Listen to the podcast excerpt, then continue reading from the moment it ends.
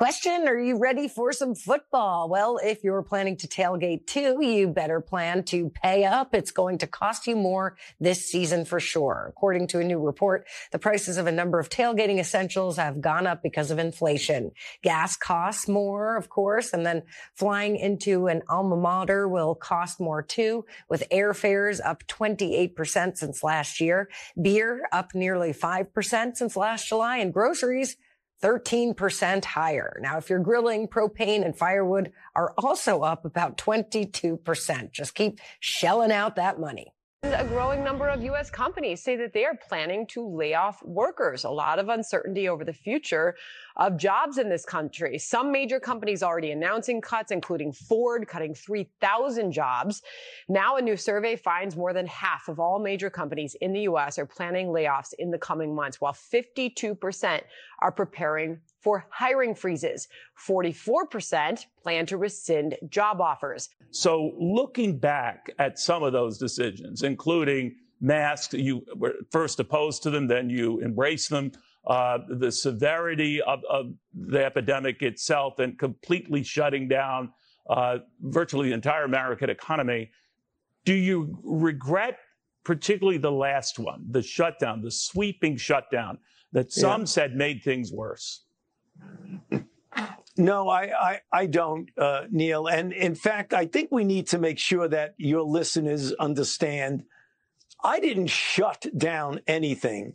So, as we told you, Charlie Crist, the former Republican, is now running for governor of Florida as a Democrat. Charlie Crist has switched teams so many times over his life. Who knows what he'll be by the end of the campaign? We can't wait to find out.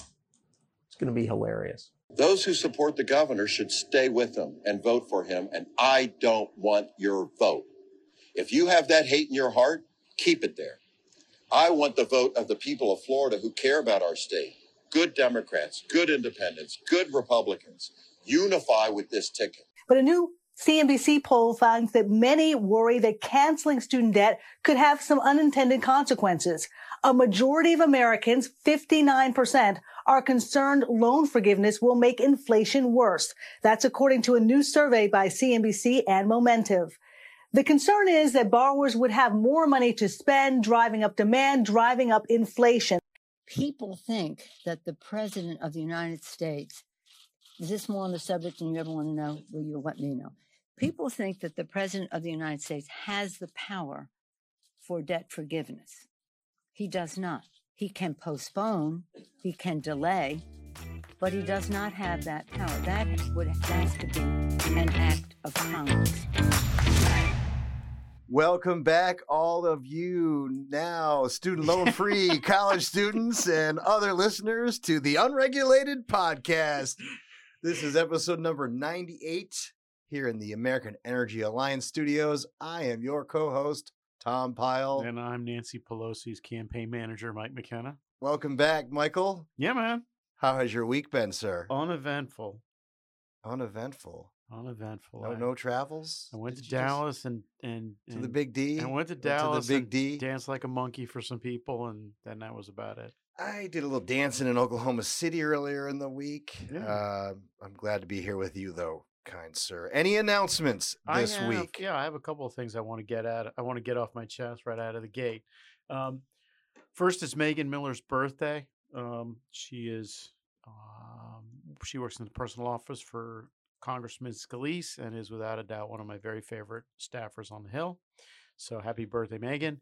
Um, and then the other thing is we got some feedback from a listener, a long-time listener, who was a little unclear on what I meant when I um, chipped at Abraham Lincoln last week. So let me clarify. Okay. okay. I thought maybe we were getting back into walk around money, but no, no, no, no, no, no. So let me clarify. Um, in the 19th century, more importantly, in the 50 years in the middle that, that cut the middle of the 19th century from about 1830 to 1880, every single nation in this hemisphere, the one we're in now, um, managed to outlaw slavery and free their enslaved peoples. And every single one of them did it without violence, except for one. The United States required violence. Civil War was an epic failure of public policy. Abraham Lincoln was in the middle of that failure of public policy. I'm not saying he's a bad person. I'm not saying that he didn't execute the war manfully and well and honorably. What I'm saying is, is that somehow everybody else in this hemisphere figured out a way to do it without killing 615,000 people. So I don't know if Lincoln is great or not or whatever, but if you're judging him according to his peer group, he underperformed. Gotcha. Sorry well, about that. To, to uh, a, a vast majority of the um, deaths in the Civil War were due to like disease, basically. Yeah, well, that's because Not to, not to diminish uh, No, that at uh, all. It's because people came off the farm and they were Right. standing around in army camps, Yeah, which are nasty yeah, places yeah, under the best of circumstances. It's just we have this hagiography about Lincoln. He, you know, freed the slaves. I'm like, bad news, kids. Everybody else did too, and nobody else had a scythe through three quarters of a million of their countrymen to do it.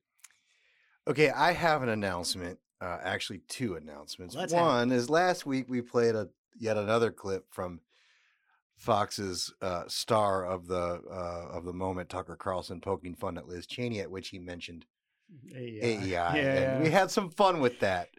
But I want to make a clarification here okay.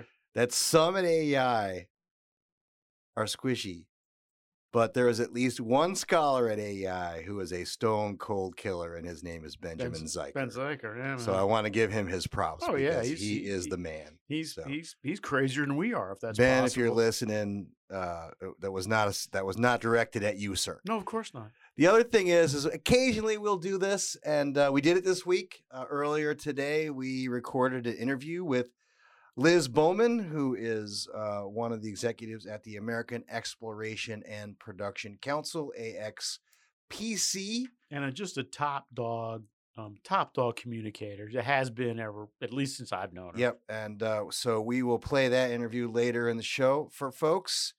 And uh, we'll put AXPC's information in the show notes as well. Beautiful. So that's it for my announcements. This day in history, sir, in AD Uh, 79. What day? What, going way back, the way uh, back oh, machine. Uh, uh, Vesuvius, Pompeo. Boom. Pompeii. Man, you're good.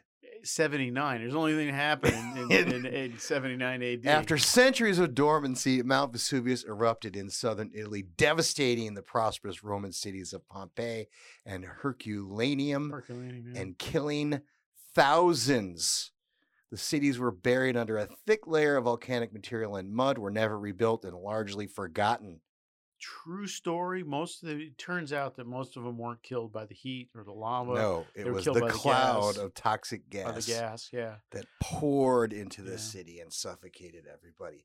Now, I feel terrible for the 2,000 people who perished on that day here on August 24th. But I will say this 79, yeah. I will say this.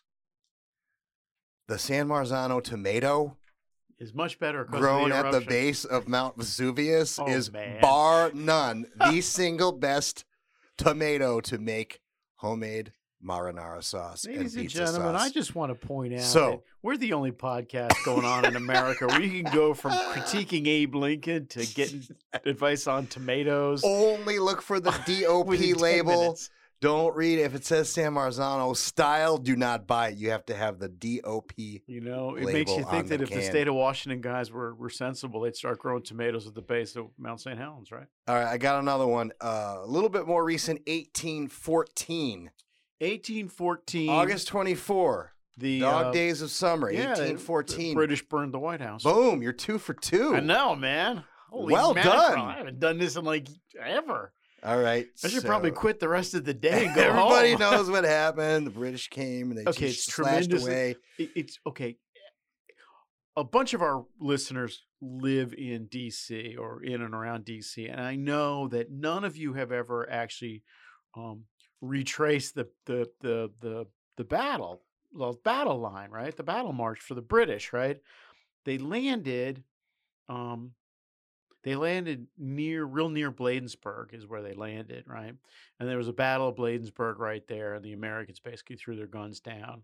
There was another little skirmish at where what's now the um that cemetery out by um out by RFK, right? There's, there's a cemetery over on the Yeah, over yeah, on the house Congressional side. Yeah, yeah, Cemetery, yeah. right? Or Yeah, there was another skirmish there where an American, the American commander Barney, I can't remember his first name, Barney died, um, and the British, um, uh, he fought so well. Personally, the British, I think, carried his body to their to their ships or something. Anyway, um, and then they basically marched down Pennsylvania Avenue and burnt the burnt the burnt the White House to the ground. The whole operation was like six hours from landing to to Mhm. White House. Right? It was just amazing.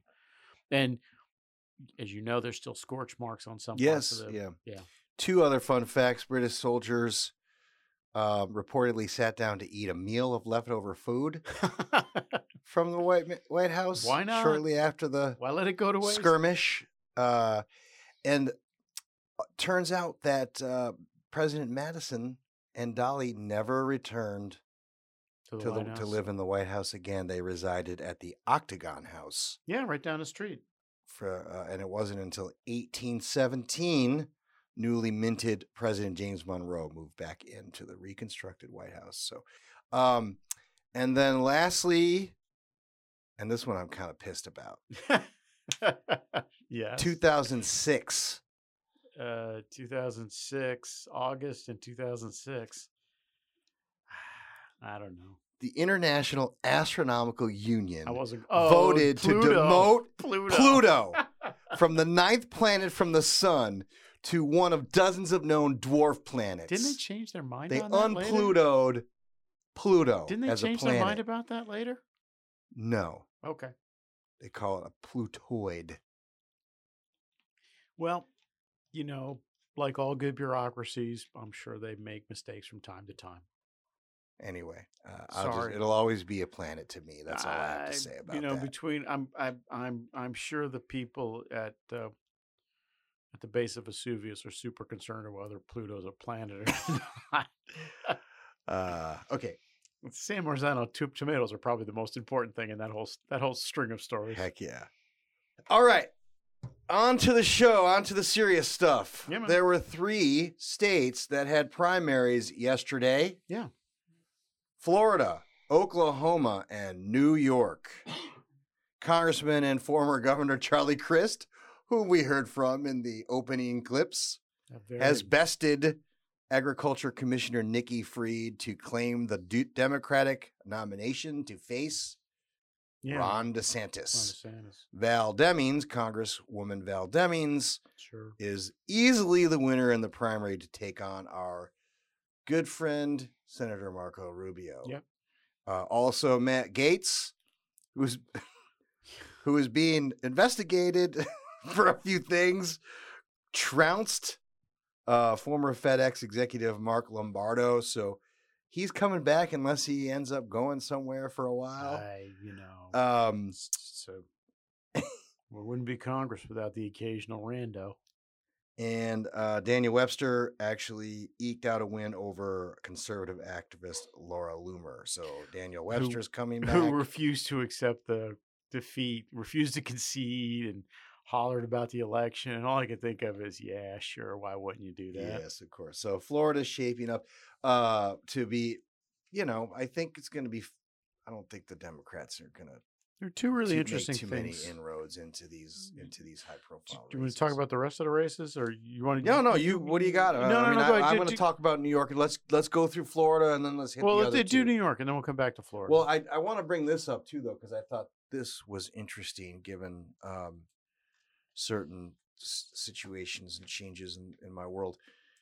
Uh, 25 DeSantis endorsed yeah, school board yeah. candidates won. And according to a uh, organization called the 1776 1776 Project. Project, Yeah, they flipped about a half a dozen or or not quite a half a Uh, dozen board uh school school boards in Florida that's right. to Including conservative majorities. That's right, including big ones like Miami. Yeah, Yeah. uh, that's Chris. That's Christopher Rufo's thing. It. it I was going to mention that as one of the important things that happened in the election. Um, So he backed Florida. 30, so he got 25 out of 30. Yeah, yeah. It, it's it's it. It's probably the most interesting part of the story of this whole election cycle, and that you know Republicans are starting to take school board elections seriously, and that's that's some bad mojo if you're on the other side, right? Oh, yeah. because that's that's the um, that's training ground for your city councilman, your congressman, stuff like that. Yeah, at 1776 Project PAC on Twitter Yeah. to follow uh to follow this story. Um the, the other interesting thing while you're paging through that, the other interesting thing that that that that is worth noting is is that Nikki Fried lost. And I'll come and back. not close. No, no, no. Go. Let's go through the New York stuff, and then we'll talk about Nikki for a All right, second. fair enough. New York, the big uh the big the big guy beat Carolyn Maloney. Uh the the two old bull, old guard Democrats faced each other, it's Jerry Nadler and Carolyn Maloney. I we played a clip the other day where they uh, emphatically like ran away from Joe Biden and then just- embraced him like It's you know just the, the saddest race ever. Just watching these two Yeah. old, old old guys slug The it weird out thing just- about that race was that Planned Parenthood, all the pro-abortion groups endorsed Nadler yeah, over? Maloney. I, Yeah, why I'm, wouldn't I'm not sure what that that was all about. It No was idea Judiciary. Uh, Committee, or maybe, I guess you know. seemed like a weird thing. can't ever tell with these guys, do. right? But uh, we have a new Congressperson in New York. Mhm. Um, Tom Reed resigned this year, and the caretaker candidate uh, Joe Sempolinski You got me. I'm not sure. Joe. Sempolinski won the special election, so he will be here right away. Um, and the only other interesting tidbit that I have from that is that um, there was this race in the new 19th district that everyone said could be a flip. That wasn't a flip. Yeah, Pat Ryan beat um, Pat Ryan beat uh, Marc Molinaro. Marc Molinaro. But the weird thing, so the Dems are saying like that this is all this blue wave stuff, right? Like Yeah. they're coming on to say they were supposed to flip that and they didn't. Here's the weird thing. So he's gonna fill that that things the rest of that seat in the 19th, but he also simultaneously ran in a different district. And so he's on the ballot for a whole different seat. yeah, And Molinaro is on the ballot for, the same yeah. seat, the 19th seat, with a different opponent in November. yeah. So that was just weird. it's a lot of messiness. Yeah.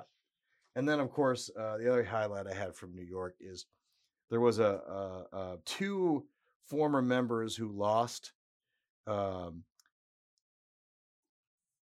wait, that, was that was Florida. Never mind. Start over. And then the, the one other thing I thought was interesting was that there was one other uh, house race where former Mayor De Blasio Yeah, ran and withdrew yeah. When through, um, polling was so low that like he was that, I, think that, I think that was the same district. um, hundred percent name ID and his he was his a- polling was in not like always the, good. I mean, Hitler tank. Hitler's got 100 percent name Yeah, ID, but you know, he's it's not always good. Anyway, so I, it's safe to say Mayor former Mayor De Blasio Wilhelm is that his name? Wilhelm de Blasio, that is in fact his It- name. Wilhelm. I think he's probably done as a politician. Let's hope I- I so. a That's about that. unfortunate. We're gonna miss All him. right, on to Oklahoma. Markwayne Mullin is likely to be replacing Senator Jer- Senator Jim Inhofe for the four remaining years of his term after beating former Speaker Shannon. Um, that That's race right. was pretty much Yeah, and that thing's been that thing's been baked. caked for a while. It's been um, baked since Inhofe got up and announced he was leaving. and uh, I I don't even know what ended up happening to Luke. Luke So- turned out, I think, third of four candidates.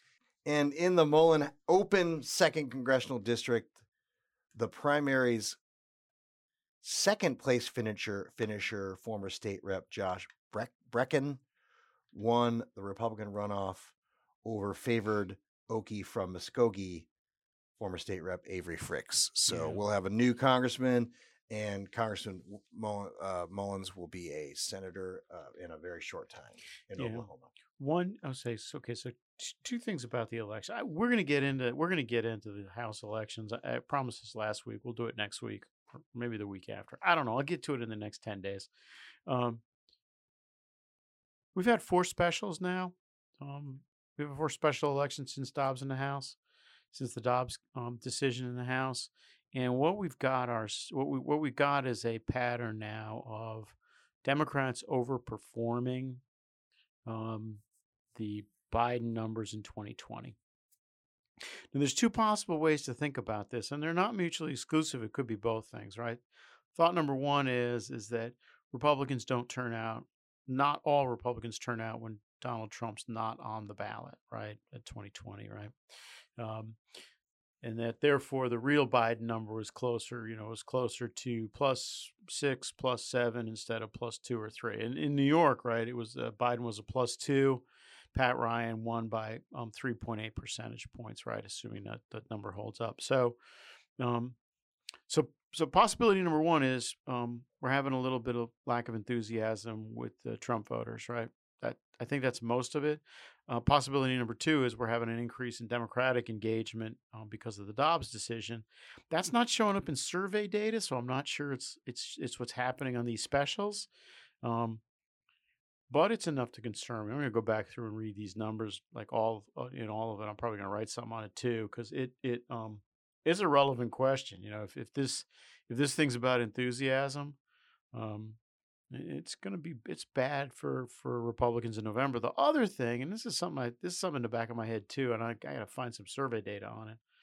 Um, I wonder how many Republican voters look at the current Republican Party and say, you know what, these guys voted for the gun thing and they voted for chips. And They're not telling. I think the most important thing is is they're not telling us what That's to give the, them a reason That's to right. vote for and, them. And the thing, and what happened in New York, to your point, is Molinaro ran a campaign exclusively on inflation. That's all he talked about, right? And that's great, but you know what? That's kind of like baked into the cake at this point. yeah, You know, it's like reminding people that hey, you know, you're you're old and summer's hot or whatever. You're just like, yeah, no, no, thanks. So it it's some stew of all of that stuff. I haven't figured out what's the most important threads, but I was surprised that Molinaro lost that race. yeah, and Republicans are running out of time. Uh, it's we don't have all the time in the world. You're right? you're less than Uh, 80 days away from the final day of voting. Yeah, absolutely. And so, you know, what Yeah. happens in September and October, you know, for example, it would be very nice if the Republican leadership announced before the election that they're not going to do a lame duck spending bill, Huh? right?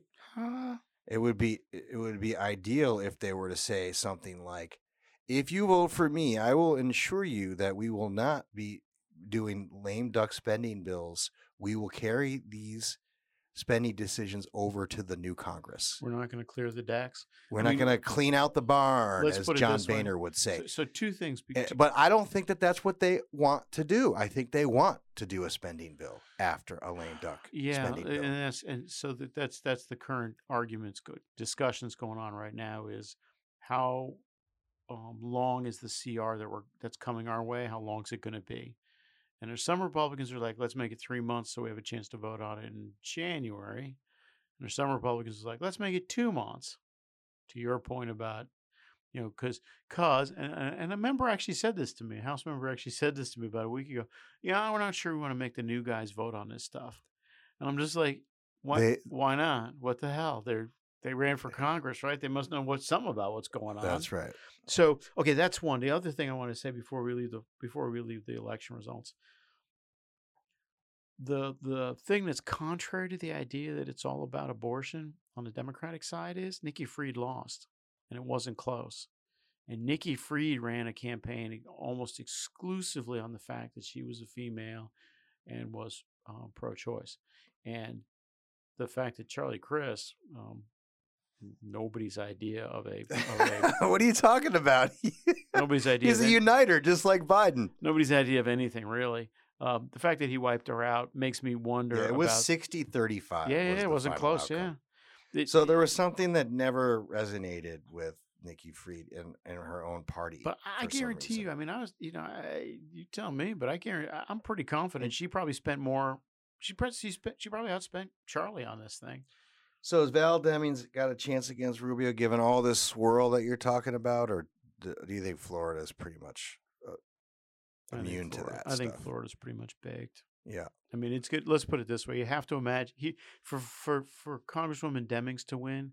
Here's what you have to imagine: that um, Ron DeSantis is going to become governor, and Rubio is going to run substantially behind him, and that's just not how the world's Right, going right. to work. Yeah. You know, Ron DeSantis is going to win this thing by ten or twelve. he's points. about as popular as as Yeah. he's been. He's gonna he's gonna win by ten or twelve, especially. and, and I know So, the guys running his campaign, top top Yeah. top guy. He's our best operative, right? So best operative, best candidate. He's gonna win by ten or twelve points, and and Senator Rubio and all the other Republicans up up are just gonna draft right along behind him. So the idea that Val Demings is gonna run, um, you know, ten better than Rubio, Yeah. it just seems unlikely All right. which is too bad. I mean, I, I, until she did the impeachment thing, I thought she'd be a, a natural Republican. Uh, Yeah. Well, Well, Liz Cheney did the impeachment thing too, so who knows really? Yeah. So uh, another big news, another announcement today. This is from the New York Times.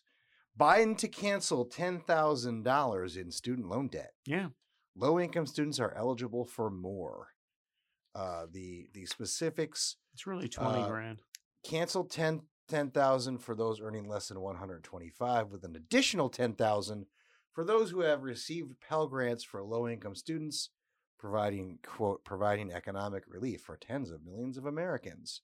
Yeah, The debt re- the debt forgiveness although less than the amount some Democrats had hoped for comes after months of deliberations and fears it could ac exacerbate inflation even uh, before the midterm elections et cetera, et cetera. He's keeping his campaign promise, folks. yeah. Well, um, I think that one hundred twenty-five thousand is for individual filers. I think it's two fifty for married. In fact, I'm pretty It sure it's two- two I was going to get married. into that. Uh, um, which means that if you're a lawyer or a doctor, you're probably um, going to get you're probably going to get ten thousand or twenty thousand for forgiven. That's thing one. Thing two is we're not using the word forgiven anymore. It's simply shifting it off to somebody else. The other thing that strikes me is is that three hundred billion dollars in deficit reduction that we all talked about as part of the reconciliation. That's gone now.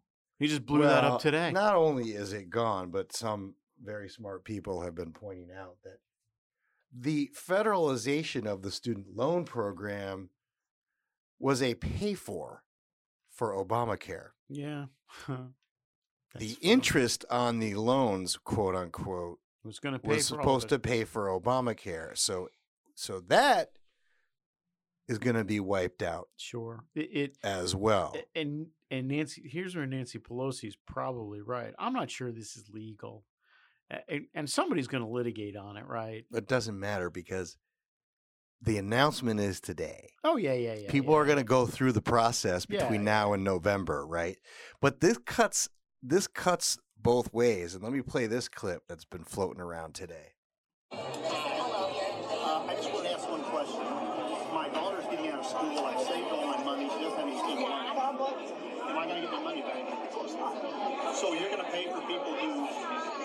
Save any money, and those of us that did the right thing get screwed.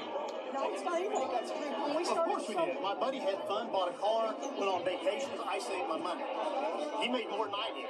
But I worked a double shift, worked extra. My daughter worked, she was 10. So you're laughing. Yeah, that's exactly what you're doing. We did the right thing, and we get screwed. I appreciate That's all right. There was a constituent at the Grimes Community High School, Dallas Center in Iowa, where Senator Elizabeth Warren was gripping and grinning. And it was a little bit, a uh, lot of background noise, but but the gist of it is, uh, uh, am I going to get a re- a rebate for the student loan that I work my tail off to pay back? You know that th- this thing.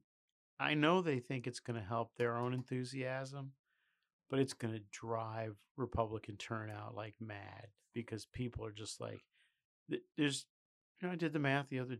I did the math. I think I wrote in a column, editorial. I don't know. It doesn't matter. I did the math the other day. 285 million people in this country um, who are going to get the, pro- the the privilege and the pleasure of paying off the the debt of the other 45 million, and Well, not only that, it's like just- plumbers. It's like it's like skill trade. Like but even that guy, folks who didn't like go the college Well, I mean, there's- there's- it's a shift. there's it's A, three- sh- it's a.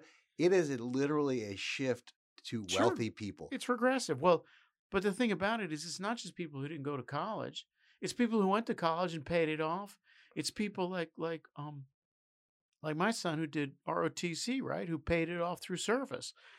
All of these people are hosed now, and the only question is, is you know they're going to be able to hide it long enough to to um, right or or basically like is it it's going to unravel and fall apart but they probably Yeah. figured what they for something that um they belabored and and agonized over I, I think maybe they deliberately waited this long because they knew it was going to fall apart and wanted to get close and wanted enough to the get election. close enough to the election Yeah, maybe, maybe because much like the quote unquote Inflation Reduction Act, and I didn't talk about this, we didn't talk about this, but my take on that is there was an amazing amount of detail in that for Joe Manchin to have just quote unquote changed his mind, Uh, right? Yeah.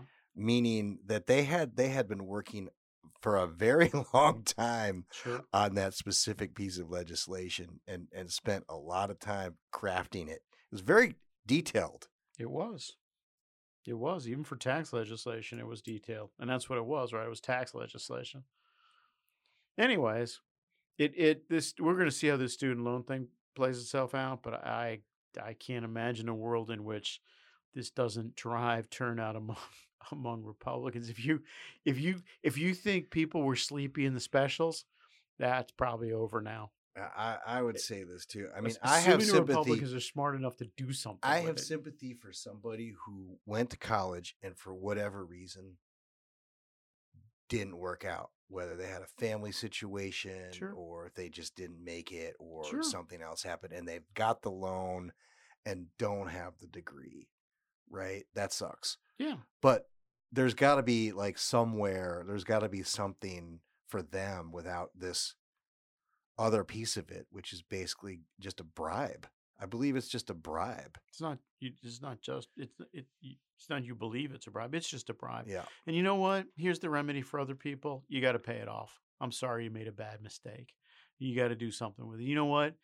How many people's Like, homes? How many Let people- them stretch it out. Whatever. You know, Whatever. uh, Discharge it in bankruptcy if you want. some interest, right? Like You do know, something, but, right? But but this this Th- this, this- is what I warned. I warned about. This is what I warned about when they federalized the program, yeah. right? And this is for all you listening out there who've got little nest eggs in your 401ks. Diversify, because you current law isn't bound, right? Yeah. They could go after these 401ks down the road. Yeah. They could change them. They could do a whole bunch of stuff to them. Yeah. It, Right. It's it's whatever. I'm I'm So anyway, okay. um, chart of the week. Yeah, EPRINC Yeah, our boys. Our chart boys, of the week. our Our, boys at the- friends at the Energy Power Research Foundation. EPRINC EPRINC chart of the week. GHG impact of Inflation Reduction Act and bipartisan infrastructure law.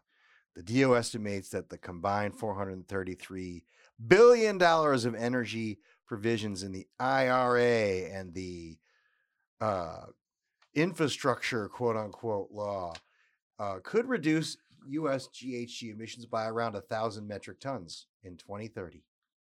This assumes thousand million metric tons, a billion tons. a million, yeah, sorry, a thousand million metric tons. Uh, this estimate assumes the full implementation of the laws, as well as a quote unquote all of society participation from all stakeholders, meaning full out, right? Every dollar allocated, sure. every program, blah, blah, blah. There's no fraud. Nothing goes wrong. Nothing goes sideways. However, the intended reduction, if fully achieved, will still fall well short of the sheer scale of the greenhouse gas reductions needed, particularly in China, approximately 11,000 million metric tons. The total world GHG emissions from the energy sector were over 37,000 million metric tons in 2019. And this is a lower estimate, I think, than you had. The thousand million metric ton reduction will be about the cost of $430 per metric ton of CO2 below EIA's reference scenario. Yeah, so the EPRINC guys just focused on energy emissions and they added in the infrastructure stuff, which I did not add in. Yeah. Um, four hundred dollars a ton. That that's a that is a wild underestimation. I, when we when we do a review in five years, we're going to find out the actual number per ton is closer to two or three thousand bucks. And you know what? When that happens, I'm going to call a Blue and demand a free dinner. As long as there's cacio pepe on the was gonna menu, say, I'm going to be like, everybody is gonna win. I hate to say this, but me and your So- numbers guys disagree on something, and I'm right. All right, I want to play this clip from uh, CNBC because I want I want you to hear it from someone other than me, so it uh, theoretically has uh, some credibility. Sure. But this is uh, this is the first time I've seen this sort of narrative sort of being pushed out from the media. Yeah, let's have it. it actually goes back if you really look at what happened you had you had gerhard schroeder who kind of ruled germany as chancellor for for basically two two sessions right uh, and and basically from 98 to 2005 uh, he was chancellor of germany he started decommissioning uh, uh, the nuclear power in germany uh, back then saying that there was a, a much larger supply uh, of cheap gas in Russia. And, and literally, when you look back to the timeline, it's frightening what you see Putin doing uh, with, with Schroeder. Uh, Schroeder was, uh, uh, right before he was voted out in 2005 as chancellor, a few weeks beforehand, he agreed to get the German government to guarantee a billion euros of the cost of the Nord Stream pipeline. Then, within days of his departure in 2005, Brian, he became CEO of the Nord Stream 1. And then Russia in 20, somewhere around 2016, they added him to be chairman of the board of Rosneft, Russia's largest oil producer. And 20 days before Putin's invasion of Ukraine this year in 2022, on February 4th, he, he agreed to join the board of Gazprom uh, when you look back at what happened, uh, Gerhard Schroeder sold Germany and really Europe out to Russia into a plan that Putin has had for, for decades. And he made them incredibly dependent upon Russian gas. And Yeah. I, I find all that totally unremarkable. I was there for I, I understand you do, but not a lot of people do, I- right? it- not a lot of people do. You know, who was all over this was our friend, the dearly departed Alex Alexiev, who was barking uh, everywhere and everywhere he could about the influence that Schroeder had I, I don't I I uh, on on impact he had on Eastern Europe as well, right? So, You so you got this I don't work chancellor who became Putin's puppet. Yeah. I, I, German chancellor who be, who basically set the stage for all of this. you know what? I've been I've been thinking about this European thing quite a bit. And you know what I've concluded? Are you ready? I can't wait. I don't Fire it up. I You don't don't, care. I didn't think so. I don't care. You know what? The the the Europeans have have spent 20 years making lousy energy decisions and letting a trader like Schroeder sell him and sell himself and their country and his own country down the river. And you know what? While it was happening, we were warning them about it. And if you remember, the Germans laughed at Trump at the United Nations. And I'm just like, okay, you've been warned. Lots of evidence.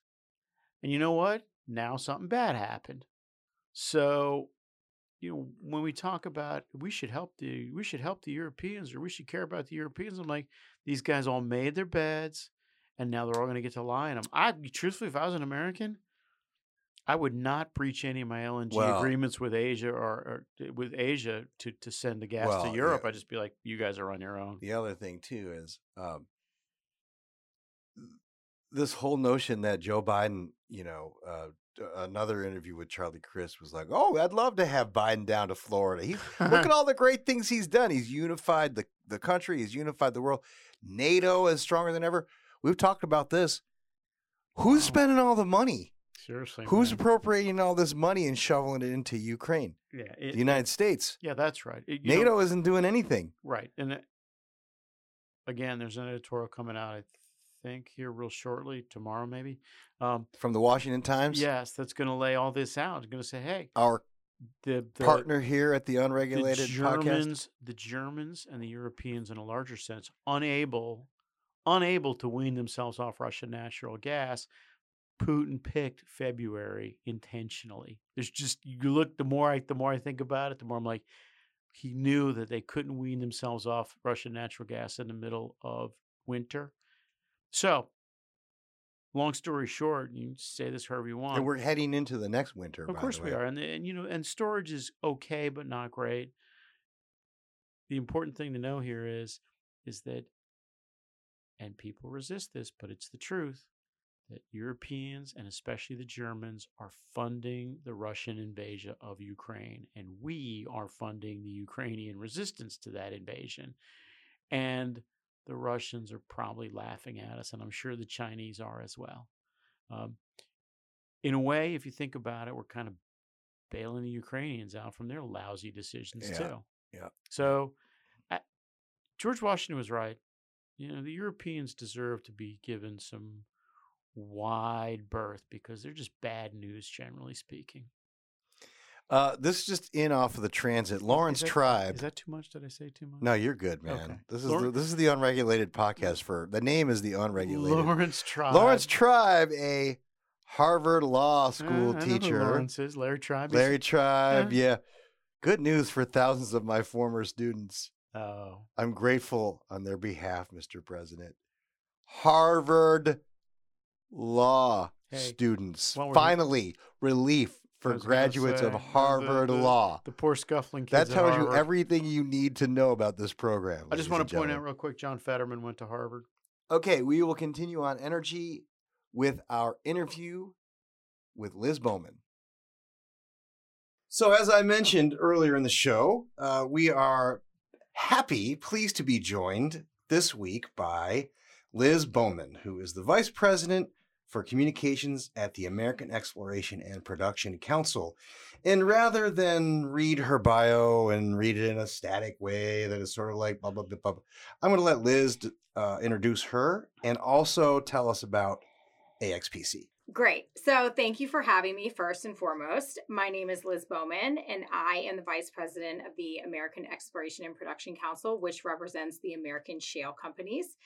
And so, we represent the onshore producers of oil and natural gas here in the United States. As the Vice President of Communications, I'm in charge of the messaging and the external communications. And so, I came here from I would say, you know, over a decade of experience doing general messaging and communications on the energy side on a variety of energy and environmental issues. I worked for multiple trade associations, did advocacy work, um, and I think most people would probably be the most familiar with my work at the EPA, where I was the uh, associate administrator for public affairs in the Trump administration during um, Scott Pruitt's tenure. Did you, were you there just for Mr. Pruitt, or where did you overlap Yes. with Mr. Wheeler? Um, Wheeler was there as the deputy when I was there, so I'm I, I'm very close with Wheeler as well. Um, but he was not the administrator when I was there. what did you do after that? So after that, I went to the Hill and I worked for Senator Joni Ernst Mhm. as her comms director. Cool, very cool. Well, welcome. Thank you very much. Tell us uh, some of the, you know, give us uh, some of the AXPC companies Sure. and like give us a sense of their footprint in terms of the overall industry here uh, in the United States. Absolutely. So we operate in all of the major basins. So in the Permian, the Marcellus, the Utica, which generally I'm sure most people know, but it's Texas, New Mexico, Oklahoma, North Dakota, Colorado, Wyoming, um, Pennsylvania, Ohio, West Virginia. I'm sure I'm missing a few, but those are kind of Yeah, sure. operate in about a dozen states, and we represent the largest independent producers of oil and natural gas, which I said. So some of those companies include Pioneer, Devon, Marathon, Coterra, EQT um, on the natural gas side, and so we kind of have a broad industry Sure. representation, but it is the largest producers in the United States. Great. And so you're sort of a little bit, uh, you're like the true blue American producers, right? we like to think of yes, we Yeah, are. We are the yeah. shale. I mean, our companies are responsible for the American shale revolution. Oh, God bless all of them. And, and in case you left any out, we're going to include a link to AXPC's website in the show I notes, so our out. friends can. Not our friends- intentionally, but there's. I know, I know. There's a couple in there, right? I With this long I list, but It's I'm gonna good. maybe I'll try to make an effort to memorize them all in alphabetical order at some point. That would be fun. So I can go through it very quickly. All right, so um, Anne Bradbury is your CEO, and I've known Anne forever and ever. Please say hi for us, I and if if you're listening, hello. We'll get you on the show as well. Um, and I I wanted to say that uh, we uh, we like what you guys are doing. Uh, you come, you know, you, you, I think you're doing a good job of differentiating your voice a little bit from some of the other uh, groups in town, and so we want to uh, s- applaud that gravy. Could you say that any we more want to delicately? applaud that. um, so this big bill that just passed, Yes. how bad is it really for the for the independent producers? Not for the whole industry, Right, right. for your guys, for Right. our guys. So at AXPC, we were and have been and remain opposed to the IRA because we believe that it creates there's a lot of provisions in there which restrict domestic production, which obviously harms um, our nation's energy prices. It hurts our ability to be energy independent, and it also raises prices for the American people. And generally, it hurts the competitiveness of, of our nation. So that is we overall have been opposed to that. We remain opposed. The provisions in particular that are bad for our members include the methane fee. Tax. I the- call it a yes, tax. or the natural gas tax, the Yeah. home heating tax. Yep, There's multiple yep, yep, names for it. So that in particular, we are obviously very opposed to. We are opposed to the provisions around federal lands. There's a lot of you know multiple provisions in there which restrict our ability to produce on federal lands, and then the book minimum tax is the other thing that we have been we're very concerned about. Did, did you um did did you are you affected by the obviously the royalty rate increases would be a disincentive, right? Right, So- that falls under the federal lands provisions, the increase Yeah. in the royalty rates, the bonding, all of those very. So then what? So help me understand this because like I keep seeing in like some publications like the New York Times and the Washington Post, this is somehow a balanced piece of legislation that like front loads some oil and gas production even. I don't know how it's balanced when not a single Republican voted for it. I mean, isn't that in and of itself not balanced? I mean, but I think, and also I don't entirely understand that as well because all of the provisions in there are going to restrict domestic production of oil and natural gas, which is also something the administration says that they want. So maybe that is what the Democrats are trying to do. But then at the same time, nobody wants these high gas prices. So it's kind of an uh, interesting Yeah. dilemma they put themselves in. Yeah, well, I know the consumers are are not going to benefit from any of the provisions on either side of this. Uh, with the ins- all the incentives for, to from our perspective, it's a massive redistribution of wealth from like taxpayers to large corporations, automobile companies, um, you name it, like you know utilities in in. Uh, Or from it- the college educated to the working class? something along. No, wait a minute. lines. That's the wait. student No, that, we'll thing. talk about We're that. We already that. talked Sorry. about that. So, um, okay. So, is this the worst administration for the oil and gas industry, or is uh, uh, is there hope on here? planet Earth, or I mean, what's, I the, mean, what's the context? There's always here? hope. I mean, I think our goal is to try to work with the administration because energy should not be a partisan issue. It is something that everybody should care about, both Republicans and Democrats. And across the board, both Republicans and Democrats have supported the energy industry for years. I mean, even President Obama, part of his energy policy was an all of the above energy policy. So this administration in particular is going in a different direction, which is clearly we are seeing the signs of that. And all of this is happening around record inflation, which is Uh, Are not great. are your members like? Is the oil and gas industry really that bad for the environment as they say? well, absolutely not. And our I- members. It's kind of a le- le- loaded question. I mean, it's kind of a leading question. I mean, tell us, uh, like, can I- what does can- this industry do, right? So- like, the United States oil and gas industry Right. relative to, say, other nations, Nigeria, Guyana, you name it, right? Russia. Equatorial Guinea, Russia. Like, what is the difference in terms of our approach to producing these resources well, from your guys' perspective? prior to the American Shale Revolution, which our companies are responsible for, we had high and unstable energy prices. We had increasing emissions, and we were reliant on foreign sources of energy. So enter the American shale companies, and post shale revolution, we have low and stable energy prices. We have the lowest emissions in the world, and we are not reliant on foreign energy anymore or OPEC. So I would argue that the American energy companies our and which oil and gas produced here in the United States is produced under some of the most stringent safety and environmental standards in the world is good for the environment. Okay, so Can from I, your can guy- I, can I, yeah, can I, you can I chime jump in. this Sorry, route a little yeah, bit? yeah. Yeah. Get in, get um, in here. Get in here. Yeah, you know the the problem I always I always think about this problem the same way, right? We always spend a bunch of time talking about regulation and all that happy stuff. Um, what do your companies actually do? What do they provide for the United States and its citizens? How important are they in the in the in the life of the United States? I mean, we underpin every single aspect of the American economy. And I I mean, I say that in kind of a, you know, it sounds like a silly way, but it's it's absolutely true. It, it's it, it it is without a doubt true. I mean, is- it's- it is manifestly true. Right. And I mean, when you look at also the shale revolution, because of the increased production in oil and natural gas, we had our manufacturing jobs came back home. We were able to reduce our GDP. We also were able to increase significant amount of jobs. And also the chemical industry, they invested a lot of money because of American shale. They just put out a new report talking to how they were able to invest billions of dollars in this country due to the American shale revolution. So, I mean, we really do, you- underpin the entire. do you have um, like whole families who benefit from being oil and gas workers in this country? I know. I I'm, mean, just, I- I'm trying to do I'm this sure in a way that's like multiple probing and hard, but like in Texas that you know- entirely benefit from the I mean from the oil and gas industry. you know, my I mean, point my being is like obviously- like I don't think that some of those families uh, are first of all they probably wouldn't need the student loan, but you know they would have been paying for the student loan with those damn good high paying jobs that they have, right? The, the have technically skilled their jobs. gas prices were I'll be probing. So- I'll be probing. You want me to be probing? Well, of course. Go ahead if you had something No, else. no, I'll fire be probing. You go, you go. Your turn. John Fetterman, yes or no? We don't endorse candidates. Of what about you don't. personally? Personally, I don't. Okay, let me let me ask it a different way. Um, a candidate from Pennsylvania who's opposed to fracking, yes or no?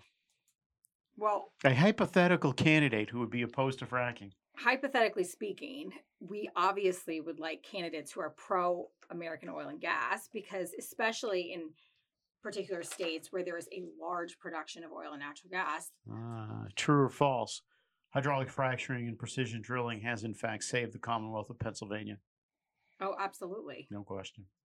No Yeah. question. I think and- if you go to it- Northeast Pennsylvania, you talk to families out there. I mean, people have been able to save their local farms and their family farms and the dairy farms out there because of the royal, you know, the royalties that they're getting from production. why do It's they get the royalties? Because of production from natural of- gas in Pennsylvania. because of private, private property. property rights. That's right. And you know what's really interesting is so McCarthy did a roundtable a couple weeks ago, and he had our former chairman Tom Jorden from Coterra on, and Tom told this beautiful story about the American Shale Revolution, and he specifically said that it is a uniquely American story due to personal property rights, free enterprise, and American innovation is really what created the American Shale Revolution, and that in Pennsylvania, I think in particular, is a very good case. It's probably the, the, the shiniest example in the Speaker country in is waiting. Pennsylvania. Speaker in waiting paid There's paid lots of attention, paid no attention. Was he working on his hair during that conversation? Everybody paid attention. I mean, it was Okay. fascinating. easy, What? easy. I mean, I love Um, really. Okay, so uh, I actually want to tell you a story about Pennsylvania because I went out there and visited some of the artists formerly known as Cabot guys. Is this Um, coming back to your and, uh, throwing out the first pitch? No, The no, no, Rail Riders? no, no, no, no. I won't tell that story. Thank you.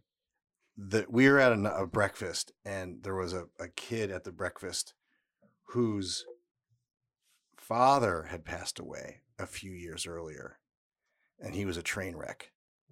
And he did, and he was spiraling into drugs and everything else, and depression. And he started um, towing, like shovel, like plowing snow for a company down there. Then he, then he got hired to do other jobs for the company. Then he hired another guy, and they had a two-person business, then a four-person business. Mm-hmm. The indus that revolution in Pennsylvania saved this guy's life, mm-hmm. basically. Like he had opportunities that he didn't have otherwise. And that's like the personal side of some of this stuff too, that we get tied up in this town of all these big numbers and all these big policies.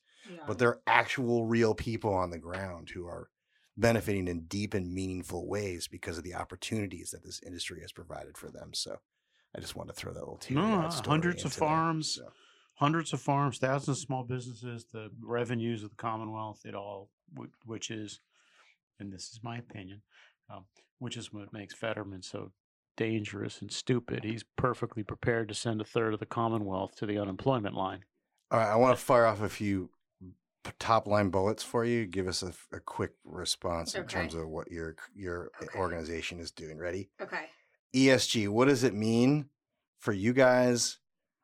Uh, and like, what do you what do you consider ESG, and and how is it different from how we we view it as as you know sort of a, a threat to the industry? And well, ESG is very important to our industry. It's something that our companies are very committed to. It's something our investors want from our companies. AXPC in particular actually has its own ESG reporting template that our companies all use to provide various information that investors want. And so we actually find it to be a very important issue. So, are you more on the S side? Well, we're on, I mean, we talk about our commitment to the environment. We talk about our commitment to social issues and obviously government's issues. But the other thing that we also really try to do is talk about how our companies invest in the communities that they live and work and operate in. And that is something that we try to tell through the ESG story as well. If you look at a lot of these sustainability reports that our companies put out, they talk a lot about all the investments that they put in these communities. And I think that if you look at ESG, from that perspective, there is a lot of very good things that our companies are doing in these communities. Can I ask a follow on on that? Of course. The relevant follow on.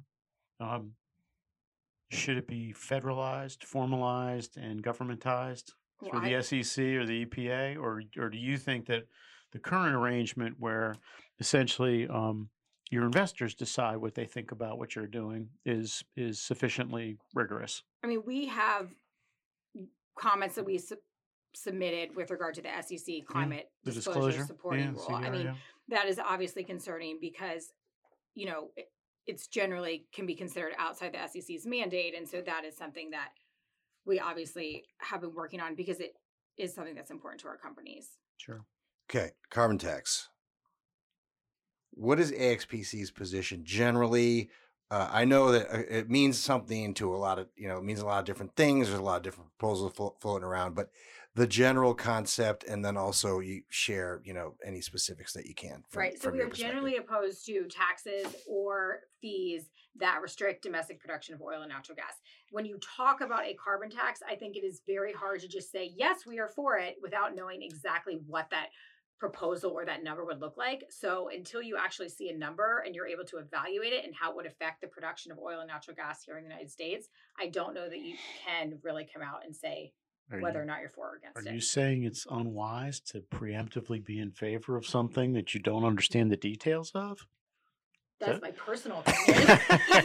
oh, if that were the case, they're like, wait, doesn't Nancy Pelosi say all the time we gotta, gotta pass, pass the it- bills before we pass can it so read we them? know what's in it. So, uh, yeah. Yeah. no. It, it, look, uh, we are of the opinion that, uh, uh, and I wrote a very prominent uh, uh, opinion piece about this very recently. Congress is broken because they have basically just given up on the whole concept of actually actual legislating, and that's why we get these massive, you know, re- reconciliation bills, and we get these huge, you know, you know, one big old spending bill, uh, and and it is, from my perspective, it hurts the American energy industry because. Um, if we had these debates openly and we had amendments and subcommittees and full committees, I think uh, your guys' perspective and position would out like would just be much more sort of uh, advantaged in, in the in, in on Capitol Hill because a lot of people get how important that issue is. So I appreciate the fact that you recognize that you got to get granular on these things on, on, on things like carbon taxes. So And I will just say in general at AXPC, when it comes to legislative proposals, we really try in all these different policy areas to make sure that we are evaluating based on how they affect our members, how they affect domestic oil and gas production. And then we also, we don't generally go out and just oppose things. We try to have practical, thoughtful solutions and real policy solutions that we can work with members of Congress on, as opposed to just saying that we're for or against something. got it. Thanks. Probably Okay, so let me to. get granular. There was talk about a border adjustment tax. Carbon border adjustment carbon mechanism, border adjustment please. mechanism. Did you guys take a position on that? We did not take a public position on that that I'm aware of. I'd have to double check, but I don't remember coming out with anything on that because I I don't know that that is we have the thing about AXPC is we're very specifically focused on a few key issues that matter the most to our members. And so those issues are the ability to produce on federal lands, market access issues, regulatory issues. So we talk about the methane, the regulation of methane, and then when you talk about capital and tax issues. So we try to because we're s- small Mhm. and we have, you know, a very small staff and resource, we really try to focus on those particular So particular you stick to like the core four that you just described. Yes. And okay, Can I can I inject something depressing? fire it up. I'm talking on Paul Cicio's group, uh, middle of September. I think I don't know what I'm talking about. I think I'm talking about elections and climate or some such thing. Um, two panels behind me, carbon border adjustment mechanism. A whole panel on it, like three or four panelists and the whole bit.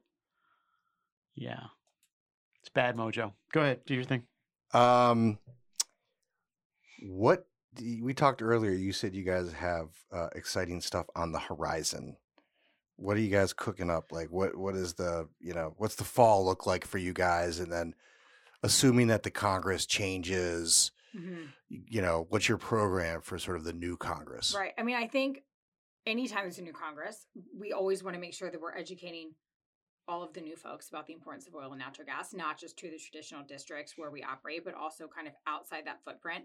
I think now we have a real opportunity to inform and educate people about the importance of domestic production because I think now more than ever, this issue is on the forefront of everybody's minds when they're filling up their gas tanks. And as we move into the winter, when people are starting to get their electricity bills and the prices are going to be really high, we're going to start to be talking about that more as well. So I think always the first time, our first focus will be educating people about the importance of our companies and our work that we do. Um, I think we're also going to be continuing to focus on the importance of exports.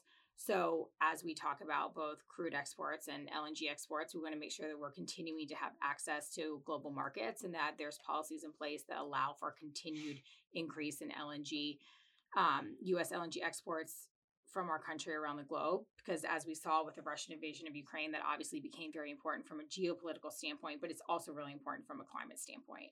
Gotcha. Any questions from you, sir?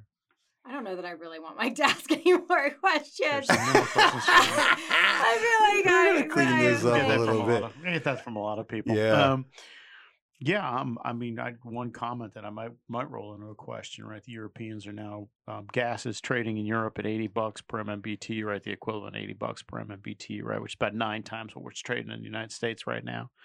Um, I mean, this is a serious question, and it's coming our way, and I'm not sure how I feel about it. Um, you know, I don't think the American people are going to support. I don't know how to say this the right way.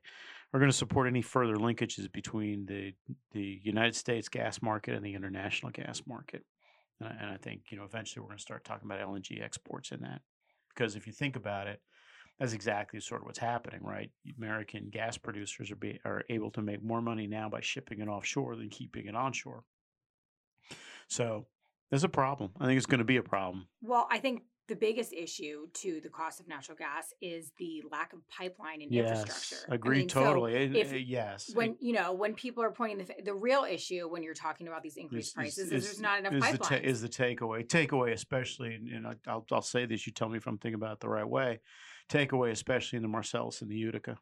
Right. We just don't have nearly enough pipes to get No. out, get out the gas. no, I mean, or, or just the idiocy of not being able to move this stuff up Eh, oh, into oh, Boston. right, you can't move it 200 miles, Right. and then so in the Northeast they're getting their natural gas imported from tankers from Russia because there's not a pipeline to take it the 200 miles from Well, the Marcellus region. We're to the never going to build a pipeline across the No, Hudson Joe River, Manchin's and I don't mind. Joe I don't Manchin mind got that. the Mountain Valley pipeline through, though, didn't he? No, he didn't. Oh, no, I thought he did.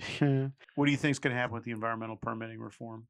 I don't know. We'll have to see what comes out of it. I mean, Yeah. hopefully, I mean, if you re- permitting reform is an absolute must. I, I mean, we have to great have it. It's we need it in the oil and gas industry. The renewables industry needs it. I mean, you cannot build anything in this country right now because of the permitting structure. Everybody, I think, knows that. Section, I was going to say Section 401 of the Clean Water Act kills everything all by itself. Um, You're you're a you're the vice president of communications, messaging, and media relations. What is going on in the world right now with with respect to the media and and this whole like sort of the energy and environment and sort of climate Yeah. space? Like, give us your perspective on it. So Is- this is my personal perspective. of course. what- eh, So eh, I think it's to to right. clarify, Liz is here on her own accord at this moment. Emphasize once again. So, Right. So I, th- over the course of you know my brief career, I think it has been interesting that when I started, you had a lot of you know energy reporters, and then it became energy and environment reporters, and now it is climate reporters. And so just even the titles in and of itself has significantly shifted. I think in the space of the reporters that we work with. Now, I am very lucky that being in the energy space, I do feel like a lot of the reporters that I work with on a day to day basis really do try to understand the issues. They want to understand, okay, so this methane fee is in the IRA. How is this really going to affect you? What does this mean? You're saying you're opposed to it. Can you explain why? And I actually feel like for the most part, they really do want to understand the policies and the issues and the players in a way that, you know, other beat reporters I don't necessarily do, especially I think on the political side. I think it's Mhm. very frustrating sometimes when energy issues do rise to more of the table, you know, dinner table level that they're at right now, because then more, you know, breaking news and more political reporters in, and they don't necessarily want to understand the issues. So I'm kind of going off on random tangents, not making a lot of sense. I mean, I think Maybe I can help focus just a shade. What do you What do you make of the fact that the New York Times has uh, 37 climate beat reporters and like two business beat reporters? Right. Well, that's the New York Times. I mean, there. I don't know that that's necessarily. I don't know that every American in this country reads the New York Times. You know, I mean, What? I think that there's a lot. If you want to understand energy policy, I think that there's better places to go. I mean, I think it depends on what, and I think that that's why this new medium like podcasts are so great because people have other ways to get their information. There's different voices that are out there. People can really focus. They can learn new areas, and I think that that's been kind of unique unique and interesting to see the shift in the new mediums from it, it's not just cable news anymore and now because people don't really watch cable news as much at all there's all these different ways to get information and so it makes it challenging because you have to find ways to break through but i think it's also a really nice opportunity Good, good. Well, I really mm-hmm. appreciate your time, and we would love to have you back. I'm, I'm, I'm sure it wasn't that. No it wasn't that Yeah, bad. it wasn't too much of a hot seat, right? Uh, we, we we tried our best to. a lot worse. So, it can always Anyways. it can always be worse anyways, be pessimistic, Liz Bowman, thank. What? How was your summer? it's been good Yeah. Did you do anything fun? Did you take any good vacations or anything? Are you gonna before Labor Day starts? You got my kids plans? don't start school till after labor day so we're gonna try to do some stuff next week Oh, good. Did you take any good vacations, Tom? Uh, I actually had a really, really hectic summer. Go was But I am taking my my oldest daughter to Universal Studios for her birthday in September, which is very exciting. So Really? yeah, that's it. You sure she's not taking you? No, she's, Okay. I'm taking her. I just wanted- I mean, just it's wanted her to cla- birthday present. Harry It's a Potter birthday World, present. all She's that very stuff. excited about it. all right, Liz. Thank Thank, you, you very much, Liz. Thank Liz you. Bowman with the American Exploration and Production Council. Thank you. Thank Anne, your whole team. Um, I like to say that uh, AXPC and another organization, uh, IPAA, are the true Yeah, man. oil and gas industry That's representatives true. in this They're country doing the be- they're doing the best work in the space. because they no doubt. represent the little guys, the, the wildcatters, the independents, the folks who do this stuff here. So thank you very much. Thank, Thank you. you. Take care. All right. Well, Thank that you. was that was a good conversation with Liz, and uh, we promised her that we would have her and or Anne back uh, in a future episode of the Unregulated Podcast. Your Washington Times commentary this week, sir. I'm not sure what they're going to actually run. That was sort of up in the air as recently as two hours ago. I would encourage everybody to read the editorial. It's coming either tomorrow or uh, Friday. Um, it is about the European problem. And- okay, we, which we touched on we already. did, in so, fact. And and other- the- thank you again to the Washington Times for being a, a co- co-sponsor of the Unregulated Podcast. Appreciate you very much. Um, let's see. Bullet round here. Ford is cutting. We had a clip about job cuts. Three thousand jobs. Yeah, I saw that. You know what their reason was? Yeah, because we needed to free up cash for the electric vehicle thing. I was like, all I could think of is, you know, you want to fire these guys, just fire these guys. What kind of what kind of people are you, It's right? just so mean. And then, of course, Secretary Jenny is still on her worldwide tour convincing poor Americans that they can benefit from the Inflation Reduction Act by retrofitting their homes and buying a sixty-seven thousand dollar electric vehicle. So, thank you, Secretary. Gray. She's actually sounds like she's like doing a pitch commercial for like a, a product. I know, I know. She well, you know, the funny thing is, so I, I finally went through the act and read it like yesterday, all of it, because I because I had to know something about it. So I read it all. You realize these tax credits for heat pumps and water heaters are worth like nothing really. You know, you can only claim like six hundred bucks at a time, and you can't claim more than like three thousand bucks a year. And it has to be like the very, very, very most efficient model, which is always going to be the most expensive one. So, because I was listening to her talk about this, and I'm just like, I wonder if that's legit. And then you read it, and you're like, yeah, there's no way that would actually work for anybody other than rich people who want a virtue signal. So, anyway, Yeah, and of course we played a clip earlier uh, of Dr. Fauci, Oh, who yeah, after years and 40 years of service is packing it in this December. Gee, I wonder, hmm, could it have anything to do with the fact that the Republicans might take the House? yeah, I would expect he's gonna. Hmm. I would. I would not be surprised if he heads off to Europe for a couple of years. Uh, well, he- he'll be he'll be greeted with open arms in Yeah, China, that's for uh, sure. so he may yeah. go there. He didn't lock down anything. That's the important thing to remember. Too. Uh, one other big news, another big news, and I was deeply, deeply troubled yeah. by this announcement. Yes. CNN has retired reliable sources. Yeah, I saw that. And Brian Stelter is no longer You know, Liz was an right. about- anchor. Li- Liz was totally right It's about the one end of an era, Mike. Uh, Stop. It's the end. Liz was totally right about Liz Bowman was right about a bunch of stuff, but the one thing she was completely right about is nobody watches that stuff anymore. I have no idea who watches Fox or CNN. It's most of the programming is literally unwatchable. I mean, it's like it's like watching soccer. It's just terrible. it's just terrible. Can can anybody watch soccer? All right, I am finished. I got a going away clip uh, from one of our favorite recurring Well, hold on for a second. celebrities. So I will hold that uh, and and work. Let's work the rest of your list and let's call it a day, man. We got say- dinner to go to. I got three things real quick. Um, first off, methane. Uh, the bill, the, the Inflation um, Reduction Act, which doesn't reduce inflation, nor act really. Um, Inflation Reduction Act uh, imposes a methane tax on uh, exploration production. But you know what it does? You know who it specifically exempts? It specifically exempts the local distribution companies, the LDCs, for methane leaks in their system, which is weird because I'm fairly confident most of the methane that the United States leaks into the atmosphere comes out of legacy systems like Boston, New York, and Philadelphia. You know, Oh, shocker! I'm I'm I'm I'm a little uncertain. I'm a little unclear on why those that methane is Hmm. okay. Well, because other it's, dem- it's blue okay. methane, not red methane. It's old methane. Also, did you know that uh, methane, not the red methane? That's pretty funny.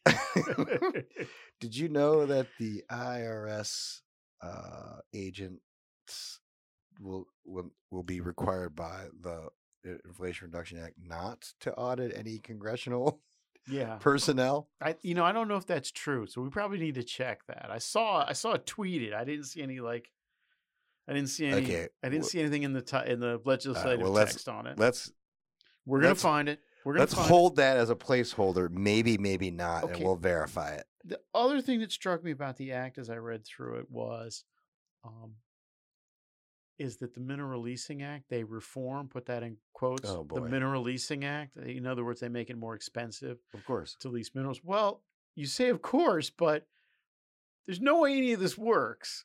Domestic content, assembly, EVs, all this hoorah. There's no way any of this stuff works unless you're going to build just a hell of a lot of mines in the United States in the next 10 years. Right? Now, you know, I know that the Biden administration is never going to approve any mines. Never going to happen.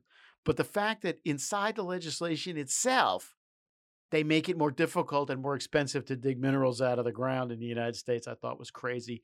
Pete Stauber, um, I'm looking forward to doing an interview with you in, in September, and I know we're going to talk about this because he's a mining guy. Well, they raised So- the royalty rates too, right? They raised royalty- you I know, the- mean, I but the expected point is, like, what I talked about with Liz, with Liz, like they they made it sound like this was some some trade off, like more oil and gas Yeah. for more renewables. There, No. as she said as well, there's nothing in here. that's right. for the domestic oil and gas That's right. industry. And it tur- nothing. and it turns out there's nothing but damage for the domestic mining industry Yeah. too. Um, okay, last thing. Um, I want to I want to clarify one thing because it's important. Um, when I say the Europeans are being um, are being reckless and careless with respect to energy, I want to specifically exclude the French. Um, they have announced a they have announced a new round of building nuclear power plants. They're talking about great big giant units like 1800 megawatts. Now the French government has of course completely finished their takeover of electricity to France, so it's going to be a national thing. But I will say this, unlike the Germans who are allowing their nuclear plants to retire, their three remaining ones to retire, French still have 48 going. I think have eight more on the board. They're doing what they need to do, right? They're doing what they can to insulate Yeah, of their course, people. uh, President Macron t- today this week told French citizens to basically get used to like let get used to l- like a lot less, Yeah, right? Like the, the area of abundance is over. Well, suck it up. Yeah, I mean, uh, a real Marie Antoinette moment. Well, right? I think I, I think you know I think I think I'll find the, the clip for that. I, I think he's it in the trying to. I think he's trying to manage expectations, right Yeah. You know, the, the, the one of the Belgian guys said, or Belgians, Netherlands, one of the Low Country guys said, "Hey, we should get used to five to ten, somewhere between five and ten winters that are going to be really bad until we yeah, figure out how in to our, make that up." was in our clips, our Yeah. American Energy Alliance Yeah. in the pipeline clips this week. Yeah, and it was just like, yeah, sure, five or ten. Good luck to you. Um, okay. Last, I wanted to say that about the French because I, I do not want to lump them in with the rest of the Europeans. Oui, Missouri. Yeah, exactly. Um, I don't know what that means. Um, last thing, this is a quiz. Um, I'm- I want your input on it. The chances of Senator Manchin getting his environmental whatever bill. Can't call it Wait, permitting reform because it's not. Can't call it permitting reform because it's not. Well, we already know he's not going to get it because already a whole, like maybe a half a dozen or so House members said, I, "I'm not bound by any maybe permitting we should rule." ask. it- Maybe I should ask this question a different way. What's he going to do when it doesn't happen? Is he really going to shut the government down over it? Of course he won't. Of course he won't. Um, I think he's vying for the ambassador to Italy position. Is is the latest rumor? Can't trust these Sicilians. Uh, easy, Just easy. All right, go ahead. Bring it All home. right. Bring it on home. We're bringing it home, baby. We're bringing it home. We're talking about the Northern Triangle. So each country has its own identity, its own culture, its own history, and that should be respected, which is why you will see that I, I rarely, if ever, refer to it as the Northern Triangle. in the Northern Triangle to focus on the Northern Triangle, not just in the Northern Triangle, to help the Northern Triangle, to combat violence in the Northern Triangle, and to focus on the Northern Triangle, one of my areas of focus, which is the Northern Triangle, that are affecting the Northern Triangle, to provide immediate relief to the Northern Triangle, to address the root causes in the Northern Triangle. That is a wrap, ladies and gentlemen. We are off to Il Piatto for dinner this evening. It's so painful. It's so painful. I don't mean to laugh. I hope you enjoy the rest of your summer. We will be back after. Wait, we got one more week till Labor Day. I think we got one more week till later. We might do something next week. We'll figure it out. All right. Peace out. Unregulated in the books. Namaste.